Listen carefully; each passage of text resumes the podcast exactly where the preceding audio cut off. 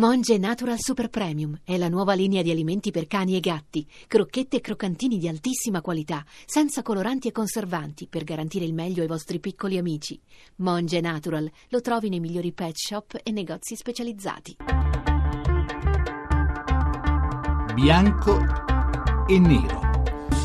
Le 18 e 13 minuti, benvenuti a Bianco e Nero, 800 05 0578 è il nostro numero verde, qui potete telefonarci al termine della puntata per dire la vostra opinione sul tema che affrontiamo questa sera. E questa sera noi puntiamo la nostra attenzione sulla figura di Vincenzo De Luca, ex sindaco di Salerno, da poco eletto governatore della regione Campania, sono adesso qui sul suo account di Twitter dove campeggia appunto il titolo governatore della regione Campania e annuncia che stasera ringrazierà tutti i cittadini che lo hanno eletto testa alta, grazie Napoli. Ma noi ci dedichiamo a De Luca perché De Luca è un po' il punto di snodo di un groviglio di questioni politiche e giudiziarie che hanno animato il dibattito di questi ultimi giorni e tenderanno sicuramente a tenerlo vivo e, e insomma agitato anche nelle prossime ore. Prima di tutto perché De Luca ha denunciato Rosy Bindi,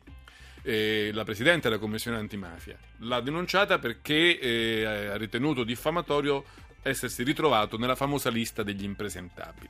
Ma poi De Luca è anche eh, diciamo, sottoposto ai rigori della legge Severino, la stessa che portò poi alla decadenza di Silvio Berlusconi da, da senatore della Repubblica. E anche qui ci sono notizie interessanti. Il governo sembra aver mh, deciso di consentire a De Luca di insediarsi come governatore e di nominare la giunta, quindi anche un vice che potrà sostituirlo per il periodo in cui lui sarà sospeso a causa della legge Severino. E quindi anche qui ci sono molte polemiche. Beh, questo insomma è un po' il quadro del perché, quali sono i temi che rientrano eh, nella puntata dedicata alla figura di Vincenzo De Luca. Noi ne parleremo con due ospiti che sono l'onorevole Alessia Morani del Partito Democratico, membro della Commissione Giustizia. Buonasera onorevole. Buonasera a voi. E con Claudio Fava del gruppo misto, lui è il, presi- è il vicepresidente della commissione antimafia, appunto la commissione che ha reso nota poi la famosa e discussa controversa lista degli impresentabili. Onorevole Fava, buonasera anche a lei. Buonasera, buonasera. Prima di cominciare, la scheda di Daniela Mecenate mh, mm, mette un po' più a fuoco il tema di questa puntata. Scintille nel PD dopo la vicenda De Luca, il candidato Dem alla regione Campania, che a soli due giorni dal voto regionale è stato inserito dalla commissione antimafia nella cosiddetta lista degli impresentabili. La presidente della commissione, Rosy Bindi, è stata accusata di aver voluto portare avanti una vendetta personale contro un esponente del suo stesso partito per pure logiche di corrente, di aver lanciato una bomba orologeria studiata a tavolino per danneggiare il PD di Matteo Renzi, ma lei stessa si difende e dice abbiamo fatto fatto solo il nostro dovere, altrimenti che ci sta a fare la Commissione antimafia se non per rendere un servizio ai cittadini? Nel frattempo Vincenzo De Luca è uscito vincitore dalle urne. Il suo primo atto è stato quello di querelare Rosy Bindi per diffamazione. Intanto, stretto dalle regole della legge Severino, che prevede la sospensione dalla carica per chi sia stato condannato anche in via non definitiva, come nel suo caso, il neo governatore della Campania sta generando non pochi grattacapi al presidente del Consiglio e un dibattito molto acceso su cosa potrebbe accadere ora e cosa dovrebbe fare De Luca. Dovrebbe tenere duro o dovrebbe gettare la spugna, magari per togliere dall'imbarazzo il partito? Il presidente della Campania è pronto ad insediarsi, a nominare la giunta e a lasciare che scatti la sospensione, salvo poi ricorrere alla Corte Costituzionale per tornare in sella. Ma intanto cosa dovrebbe fare il governo? Nominare un reggente al suo posto? Chiedergli di farsi da parte? E ha fatto bene o ha fatto male la commissione antimafia a rendere nota la lista degli impresentabili a due giorni dal voto? Come finirà questo match tra Rosy Bindi e Vincenzo De Luca? Bianco o nero? Bianco e nero, 18 e 17 minuti. Vorrei cominciare con Claudio Fava, che di quella commissione antimafia è vicepresidente, uno dei pochi, tra l'altro, che ha difeso la presidente Rosi Bindi, che è stata criticata anche da figure, diciamo, abbastanza significative di, del mondo dell'antimafia. Penso a, a, a Roberto Saviano, all'onorevole Capacchione, addirittura al magistrato Cantone, il magistrato, l'eroe dell'anticorruzione. Anche loro, che normalmente su queste cose sono molto sensibili, hanno criticato Rosy Bindi. Per non parlare del PD, Fava, perché io qui mi sono fatto una piccola raccolta di, di tweet E leggo Carbone, Ernesto Carbone, Bindi sta violando la Costituzione, allucinante come si pieghi la Commissione antimafia a vendette interne di corrente partitica. Scalfarotto, se vogliamo una politica pulita, l'ultima cosa da fare è piegare gli strumenti utilizzati per fini di parte. Tutto sbagliato, Rosy Bindi. Alessia Morani, peraltro nostra ospite. Bindi viola il codice di autoregolamentazione dell'antimafia. È la Presidente. Si chiama uso politico e personale delle istituzioni. La Picerno, le liste di proscrizione a 48 ore dal voto fanno sorgere il sospetto che si voglia strumentalizzare anche l'antimafia. Inaccettabile. Beh, insomma, il quadro è piuttosto affollato di critiche, Fava. Eh. Ma, insomma, per onestà di cronaca ricordiamo anche che l'iniziativa della Commissione antimafia è stata sostenuta e lodata da Giancarlo Casetti, da Tano Grasso, da Luigi Ciotti, da Armando Spataro e anche da alcuni membri del Partito Democratico che siedono in commissione, la senatrice Luti, l'onorevole Mattiello. Eh, insomma, non, non, eravate del tutto soli, insomma. No, peraltro eh, non è Rosi Bindi contro De Luca e De Luca lo sa perfettamente, lo sanno anche i suoi colleghi di partito, Rosi Bindi è la Presidente della Commissione che ha deciso una, di applicare questo codice di autoregolamentazione votato all'unanimità dai rappresentanti di tutte le forze politiche in ufficio di presidenza in cui per, per onestà devo dire che la proposta di eh, applicare il codice è stata fatta dal sottoscritto e non c'è stata una sola voce contraria. È stato successivamente deciso in ufficio di presidenza di rendere noti i nomi per vede questo codice prima delle elezioni, anche in quel caso non mi sembra che sia una risposta. No, perché molto si è detto che è stata la Bindi a decidere da sola. Io ho letto che il segretario di Lello ha detto ha fatto un po' tutto da sola per, con la scusa della segretezza ha centrato nell'ufficio di presidenza no, tutte le decisioni. Di Lello ha detto una cosa diversa, che i nomi non sono stati condivisi se non nel momento in cui gli uffici, non Rosi Bindi, uffici li hanno comunicati alla Commissione. Per uffici intendiamo non soltanto quelli della Commissione antimafia, ma anche le 110 procure della Repubblica sono state consultate per aggiornare in tempo reale questi dati.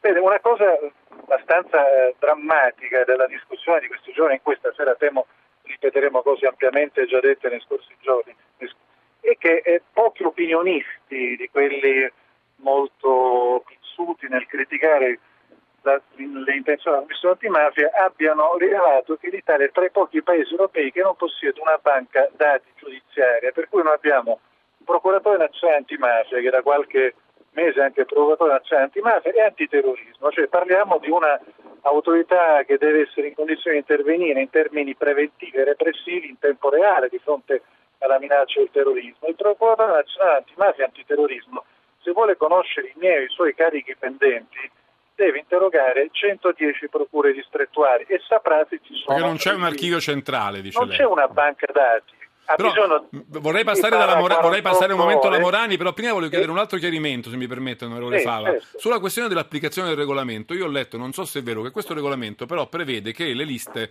questo tipo di liste, venga eh, reso noto con un anticipo mh, tale da permettere agli interessati di avere tempo di difendersi, spiegarsi, argomentare. Ecco, forse il fatto no, che no, questo no, venerdì... non dice, dice no, non hanno il diritto di dire la loro, insomma... Hanno di... il diritto di dire la loro, ovviamente, ma dice un'altra Prima cosa. del voto. Il codice, no, il codice dice i partiti si impegnano a non candidare e a non sostenere nemmeno in liste collegate eh, persone che rientrino all'interno di queste condizioni ostative, a meno che decidano di candidarli e di giustificare la loro scelta assumendosene le responsabilità. Sono i partiti, non i candidati, che possono dire noi non candidiamo rinviati a giudizio per concussione, ma vogliamo fare un'eccezione per il candidato governatore della Campania e vi spieghiamo le ragioni.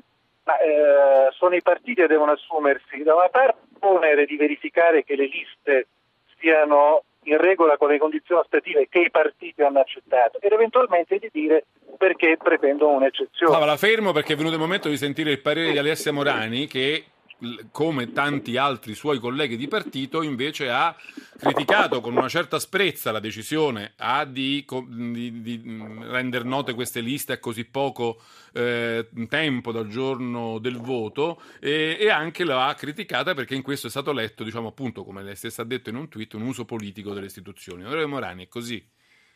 Ma intanto credo che uno dei temi centrali di tutta questa vicenda è che la Commissione antimafia non può diventare un tema divisivo per il Paese. Ed è grave quello che è stato fatto, poiché la Commissione antimafia fa un lavoro così importante, così serio, così prezioso per il Paese che non può diventare un tema divisivo nel Paese. E dai eh, commenti che abbiamo sentito questo purtroppo è successo ed è questa la prima cosa grave che, che è accaduta.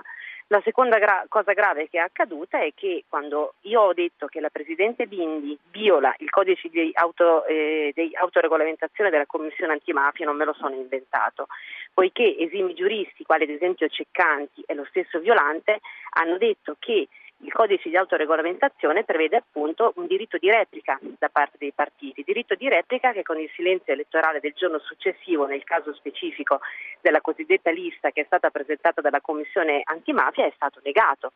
Tant'è che oltre alla mancanza di possibilità del, del diritto di replica è anche abbastanza discutibile il fatto che si possano presentare delle liste cosiddette che avevano un po' il sapore di una lista di proscrizione, quella che, quella che è stata presentata. Tra l'altro in quella lista... Lei, cioè lei dice che l'errore anche... era anche eh, chiamarla la lista degli impresentabili, mettendo eh, questa categoria direi, un po' a, a metà tra dentro, la politica e la, e la giustizia. Non solo, dentro c'è finito anche un candidato che non ci doveva stare, per cui anche il lavoro che è stato fatto da un punto di vista proprio del merito è un lavoro che diciamo aveva delle, delle, inappropriatezze, per cui diciamo che il timing con cui è stata presentata e anche chi ci è finito dentro per i motivi più vari, anche con errore, ha impedito alle persone che erano candidate, anzi ai partiti che rappresentavano queste, queste persone candidate di poter, di poter replicare.